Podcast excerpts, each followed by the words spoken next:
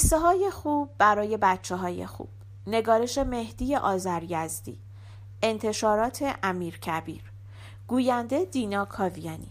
جلد پنج قصه های قرآن. صفحه 161 لقمان حکیم. لقمان مردی باریکندام و سیاه پوست و زشت رو بود. از خانواده و خیشان او هیچ کس مشهور نیست. خاندان او مردمی توهیدست و اهل کار و زحمت بودند و به درستی معلوم نیست که در چه زمانی زندگی می کردند. بعضی گفتند که لغمان همزمان داوود پیغمبر بوده است ولی این هم مسلم نیست لغمان مدتی از عمر خود را در غلامی و بردگی به سر برده است و همه شهرت و عظمت او از دانایی و حکمت اوست. لغمان کودکی باهوش و با ادب بود که از هر کار ناپسندی خودداری می کرد و هرگز از کسی سرزنش نشنید. لغمان خوب فکر می کرد از هر پیش آمدی نتیجه می گرفت و پندی و حکمتی می آموخت از زمانی که با کودکان بازی می کرد انصاف و عدالت را دوست می داشت و همه هم او را دوست می داشتند. هر وقت به کاری مشغول بود از همه بهتر کار می کرد و هرگاه که سخن می گفت حرفهایش سنجیده و پسندیده بود. خاجه که لغمان پیش او خدمت می کرد از بس خوبی و بزرگواری از لغمان دید او را آزاد کرد و گفت لغمان غلام نیست. لغمان جوانی آزاده و دانا و حکیم است. از آن پس لغمان روز به روز در شهر خود مشهور می‌شد و مردم پندها و سخنان حکمت آمیز و حرفهای خوب او را به همدیگر می‌گفتند و کار به آنجا رسید که بعدها او را مانند پیغمبران راهنمای مردم دانستند. قرآن مجید هم لقمان را به نام حکیم و واعظ یاد کرده و بعضی از پندهای لقمان را به پسرش یادآور شده است. می‌گویند بعد از آنکه لقمان بسیار مشهور شده بود یک بار اتفاق افتاد که راهزنان او را به اسیری گرفتند و به شهری قریب بردند.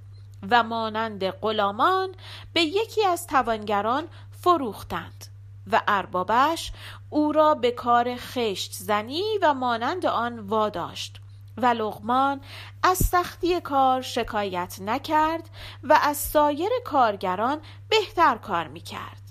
کم کم صاحب کار به خوبی و سختکاری و مهربانی لغمان پی برد و در نظرش عزیز شد اما او را نمی شناخت تا اینکه جمعی از همشهری های لغمان به آنجا رسیدند و لغمان را شناختند و به مرد توانگر خبر دادند که این لغمان است و از دانایان و حکیمان روزگار است.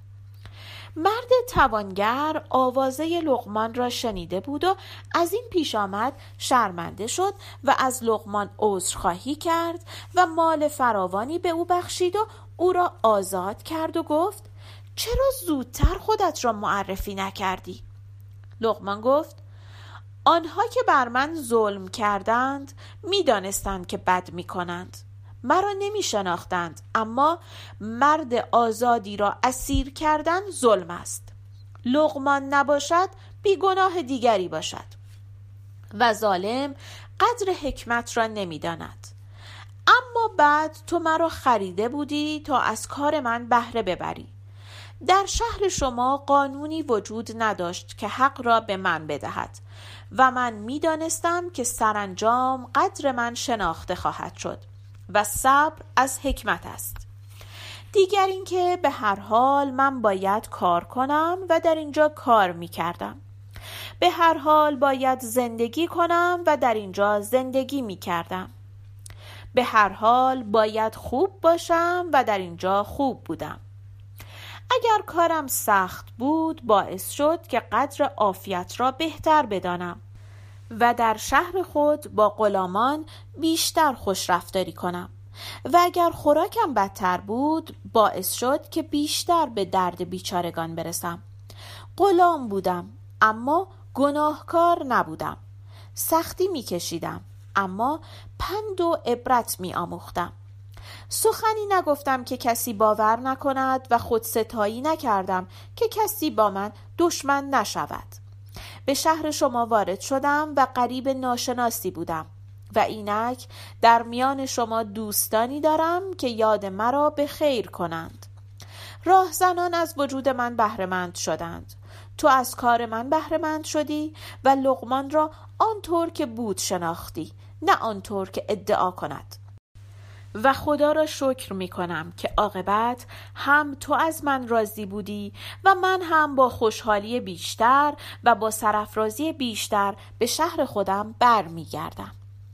اگر روز اول خودم را معرفی می کردم از دو حال بیرون نبود یا باور نمی کردی و امروز بیشتر شرمنده می شدی یا باور می کردی و مرا آزاد می کردی و بعضی از این فایده ها حاصل نمی شد مرد توانگر گفت آفرین بر تو ای حکیم که رنگی سیاه و دلی چون خورشید روشن داری.